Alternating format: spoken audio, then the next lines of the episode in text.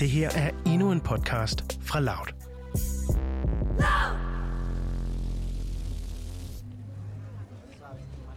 En dreng på måske 10-12 år står i midten af en cirkel på en åben plads. Et, så får han et skub i ryggen. dos,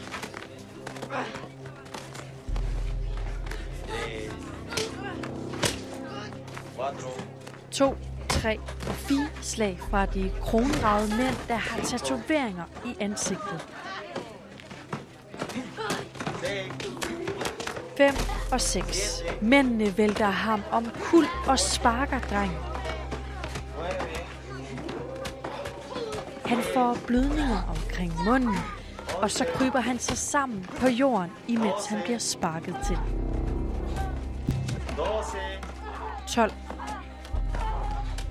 12, doce, 12, trece, 13.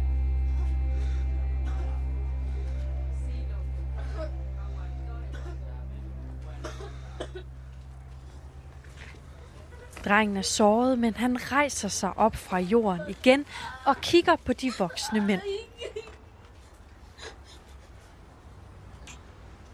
Han klarede den. Han har gennemført opgaven.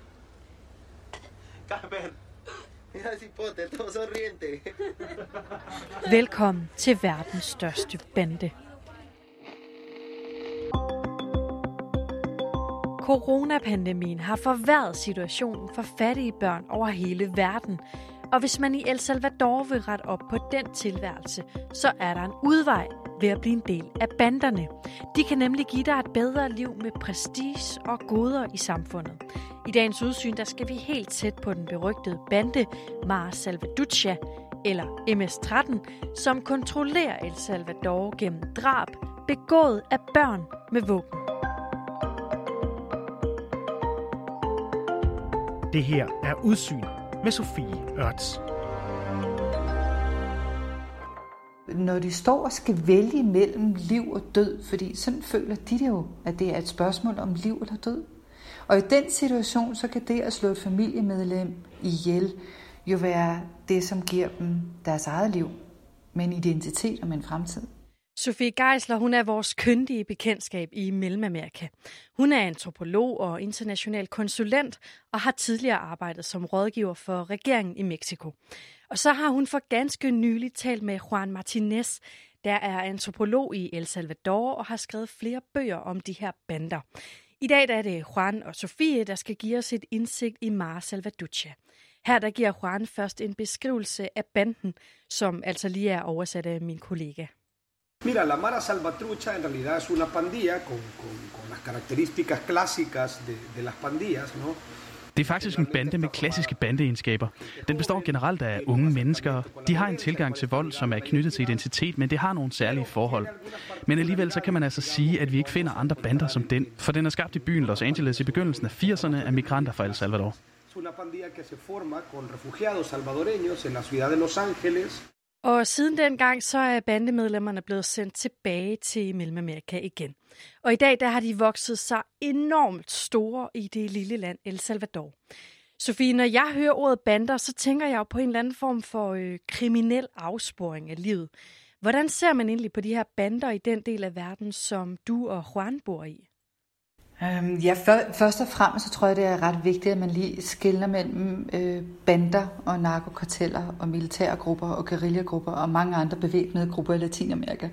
Fordi at øh, de er meget forskellige, og det er et problem, at tit så snakker vi om bander i medierne eller den internationale opfattelse, og i virkeligheden så er der tale om øh, vidt forskellige grupper med forskellige formål og strukturer og måder at agere på. Men generelt set i medierne og fra autoriteterne i Latinamerika, så taler man jo netop om bander øh, på den måde, som du nævner, som en kriminel afsporing og noget, man skal holde sig langt fra, og som skal bekæmpes med alle midler. Men i befolkningens hverdag, der er der noget andet. Ja, for livet i banden, det er nemlig forbundet med prestige og med goder, som du ellers ikke kan få som barn i El Salvador. Og hvis man er barn eller ung i El Salvador, så er bandetilværelsen øh, en mulighed for at forbedre sit liv. Øh, det er en mulighed for at være del af noget. Det er en mulighed for at få en identitet. Så der er det ikke en kriminel afsporing. Der kan man måske nærmere sige, at det er en måde at komme ind i en øh, bestemt karriere eller livsbane på. El Salvador det er også et land med enormt mange naturkatastrofer, som øh, over tid har sendt familierne væk fra hus og hjem. Og så er landet generelt enormt fattigt. Så derfor så har coronapandemien været med til at hælde endnu mere vand på bandernes mølle. Så har pandemien jo gjort, at der er endnu færre muligheder for at finde alternativer til bandelivet. Så på den måde, så kan man sige, at forvejen, der taler Juan jo om at, at, blive en del af Mata Salvaducha, og, øh, og øh, rivalbanden, som hedder Vario de Soto, at være en del af de bander har, har været attraktivt og prestigefyldt i mange år. Men under pandemien, der er det jo blevet en endnu større nødvendighed at søge den slags muligheder i livet.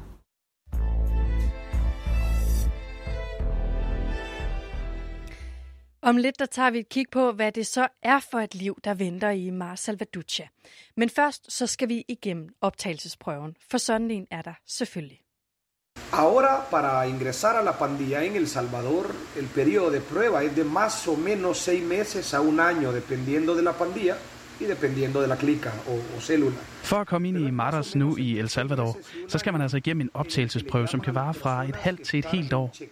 Det er en periode, hvor jeg vil sige, at de faktisk er bandemedlemmer, fordi der er ikke nogen vej tilbage. De kan næppe komme ud af banden igen nogensinde. Det er meget svært at, at blive del af. Øhm, før var det langt nemmere, men nu, nu er det blevet utrolig svært at, at blive del af det, fordi at det kræver hovedsageligt to ting. For det første så skal man vise, at man har forstået alle de her og indtaget og lever efter bandens værdier. Øhm, og bandens værdier handler jo meget om, at man skal være i stand til øh, altid at handle, øh, hvad skal man sige, til fordel for banden. Og det er også, selvom man skal så for eksempel gå imod sin egen familie, eller gå imod sine, sin kæreste, eller gå imod ting, som måske på et personligt plan øh, kunne komme en til gode. Men det gør man, øh, det, det skal man ikke. Man handler altid på bandens vegne. Okay, så det handler altså om at vise, at man er dedikeret til den her opgave. Og selvom den situation, du hørte her i begyndelsen af podcasten, det egentlig er fiktion, så kan de her 13 sekunders tæsk være et eksempel på et øh, optagelsesritual. På den måde, så bliver du nemlig klar til selv at begå vold. Drengene skal vise, at de er villige til at bruge vold, som de vil. For at sige det på godt spansk, så skal de dræbe folk. Og så går der faktisk også historier om, at hvis du vil være en del af banden, så skal du også være i stand til at kunne dræbe din egen familie. Men de her børn og unge, de er altså villige til det, fordi at det er så meget bedre end alternativet, fortæller Sofie Geisler. Der har været et brændende ønske for dem, øh, og, og de har forfulgt det her ønske i meget lang tid. Og det er ikke bare noget, de lige sådan har flørtet lidt med øh, og gå ind og ud af. Så det her det er jo et krav om total øh, seriøsitet og opoffrelse. Men samtidig har det jo også rent socialt været en måde at skabe prestige på. Fordi det er jo ikke for hvem som helst. Man bliver udvalgt, og når det så lykkes, så er man virkelig værdifuld. Lo que hay que preguntarse es, porque a veces y es una pregunta normal, ¿no? legítima, ¿para qué carajo se meten, no? Si es una vida tan difícil, tan peligrosa, ¿no? Man kan stille sig spørgsmålet om, hvad i helvede de så gerne vil med et liv i banderne, for det er så vanskeligt og farligt. Men jeg tror snarere, vi bliver nødt til at spørge os selv om, hvordan livet var, før de prøvede at komme ind i banden. Og de havde et lorteliv. Et liv fuld af mangler. Et liv, der allerede var farligt. Et liv med meget lidt prestige. Dårligt og kedeligt. Så bandelivet er sandsynligvis bedre, end hvad de havde. Alle de børn og unge, der søger optagelse i Los Matas, han taler om, at de allerede føler sig som socialt døde. De føler ikke, at de lever Altså de føler slet ikke, at de er nogen. Så de kommer jo ofte fra utrolig splittede familier og den her ekstreme fattigdom. Øhm, og så bliver banden jo med deres egne ord en genfødsel for dem.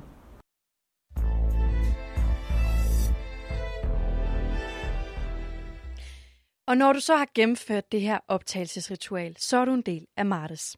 Så bliver du kronravet og får tatoveringer over store dele af kroppen. Du lærer forskellige håndtegn. For eksempel djævelens horn, hvor kun pegefingeren og lillefingeren strider opad. Vender du hånden om, så øh, danner det et M for Martes. Og hvad så herfra, Sofie? Øh, hvordan ser livet så ud inde i banderne? Øhm, det er et liv, som er domineret af vold, øhm, som bliver levet med masser af adrenalin og stoffer og konfrontationer. Øh, deres arbejde, fortæller Juan, består jo hovedsageligt i øh, afpresning, altså pengeafpresning, øh, blandt andet ved kidnapninger øh, og overfald og andre ting, og selvfølgelig også handel med illegale varer. Men når det er sagt, så er det jo også i øh, allerhøjeste grad et liv med sammenhold, et liv med følelsen af at være blevet til noget.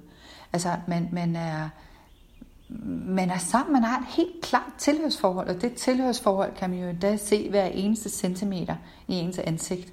Og alle ved, hvem man er. Altså både på grund af tatoveringerne og beklædningen og måde at gå på og måden at være kronravet på, men også fordi, at, at Los Maras øh, i den grad har et socialt liv, hvor det jo handler om forbindelser og netværk i langt højere grad, end det handler øh, end det, end det bliver for mange andre øh, unge mennesker. Juan gætter på, at der lige nu er mellem 60.000 og 65.000 medlemmer af banden. En af dem har Danmarks Radio faktisk talt med. Han hedder Marvin Barrera og afsoner lige nu en fængselsdom på 35 år. What's the worst thing you've done? En vida. Quitarle la vida a una persona embarazada. Marvin Barrera han fortæller her, at han har dræbt en gravid kvinde. Og netop kvinder og spædbørn, de er ganske ofte ofrene for Marta Salvaduccia. Men også busser fulde af mennesker og bygninger med officielle personligheder, de bliver gået til offer. Men hvis du til gengæld er i familie med en af medlemmerne i banden, ja, så går du altså fri. Der er mange eksempler, for eksempel på, man kan sige, der er en ung kvinde, der måske øhm, øh, bliver udsat for vold i hjemmet, hvis hun skulle gøre noget ved det, og gå til politiet, og gå til myndighederne, eller gå til på socialkontoret, jamen det kommer der aldrig nogensinde noget ud af. Men hvis hun har et familiemedlem, som er med i Los Maras, jamen så bliver det ordnet på ganske få timer. Der bliver gjort justits, kan man sige, deres egen justits, på ganske få timer. Sofie, jeg kan ikke lade være med at tænke på, øh, hvad omverdenen siger til, at børn og unge mænd de går hen og bliver en del af de her øh, drabsmetoder, en del af banderne? Jamen, altså udadtil, der siger man, ej, hvor er det forfærdeligt, hvis det er min fætter, eller mit barn, eller min onkel bliver en del af, af, af de her bander. Men indad til, som Juan også fortæller, så er det jo noget helt andet. Så er det jo noget, som familierne ofte øh, endda skubber deres unge hen imod, fordi det giver også dem nogle privilegier. Så på grund af den situation, der er blevet skabt i El Salvador, så har forældrene altså lært at acceptere, at vejen frem for deres barn, det måske er en øh, kriminel bande som Marta Salvaducha. Så i virkeligheden, hvis man virkelig skulle sætte de her ting på spidsen, så er det jo ikke kun et tegn på deres afstumpethed eller kynisme, men også øh, på et helt lands situation, som, øh, som skaber så stor håbløshed, at mor på andre bliver vejen til håb. Det er jo en ekstrem situation. Sofie, hvad sker der, hvis man prøver at gå imod en bande som øh, Marta Salvaduccia? Ja, det, det, er, det er et godt spørgsmål, fordi på den ene side, så er mange af de regler, som Los Matas lever efter, måske ikke lige mor, fordi der kan man se, at det har de jo virkelig, virkelig haft monopol på øh, på, øh, på, på at myrde folk. Men på mange andre punkter, der er deres værdier jo blandet sammen med den generelle kulturs værdier. Så for mange mennesker er der måske ikke så stor forskel længere mellem, hvad er den bandekultur, man, man lever efter, eller hvad, hvad vil den kultur være, hvis det ikke var en bandekultur. Så, så det bliver mere og mere, hvad skal man sige, blandet sammen med tiden. Men samtidig så er der jo også et andet tegn på, at der er utrolig mange mennesker, som godt kunne tænke sig at leve et liv, som ikke er så fyldt af vold og angst hver eneste dag, og altså terror øh, og vold. Og dem, der forsøger at gå imod det, jamen, de bliver ofte slået ihjel, eller også bliver nødt til at flygte. I dag der er det flere end 1,6 millioner mennesker fra El Salvador, der er flygtet til USA. Og landets befolkning det er altså på under 7 millioner i forvejen. Og forklaringen på det, ja, det er, at de ikke ønsker at leve under bandernes magt. Og banderne får større og større og større magt, netop fordi de begynder at blive til en politisk faktor, en social faktor, øh, som endda blandt andet her i pandemien er dem, der bestemmer, hvem der får hjælpepakker, og hvem der ikke gør. Det er jo dem, der bestemmer, hvem får lov til at leve, hvem gør ikke, hvem får adgang til penge, hvem gør ikke, hvem får adgang til at arbejde, hvem gør ikke. Og der er mange, der siger, jamen vi vil ikke leve i det her terrorregime. For nogle år siden, der var der en præsident, der forsøgte at sætte en stopper for bandernes magt i El Salvador. Eller i hvert fald at skrue ned for de her mange drab. Præsidenten han hed Mauricio Funes. Som sagde, men altså, jeg, jeg har lovet vælgerne, at der ikke skal være så mange mor i El Salvador, fordi vi har en af de allerhøjeste morretter i verden. Så der har jeg lovet jer, og det skal I få. Og den eneste måde, han overhovedet kunne få det på, det var at gå ind og lave en deal med Los Maras. Han havde simpelthen ikke kapacitet til hverken politimæssigt eller med hæren, eller det, at de var så dybt forankret i den sociale struktur, gjorde, at man ikke kunne rive dem op med rode. Så i stedet for, så gik man ind og lavede en aftale, som nu har gjort dem til en politisk faktor. Og derfor så er banderne i dag i en situation, hvor de helt klart har overhånden i samfundet. Fordi selvom det officielt er en øh, regering, der styrer landet, så kan Marcel Salvatrucha og de andre bander bare kontrollere samfundets regler ved siden af. Y esto ha descubierto que la forma más eficiente de hacerlo es negociando con las pandillas. Når forhandlingerne de ikke går godt, så skruer banderne bare op for drabene, fordi de nu har forstået, at det er det sprog, som regeringen forstår, og hæver og sænker drabene. Al gobierno, subiendo y bajando homicidios.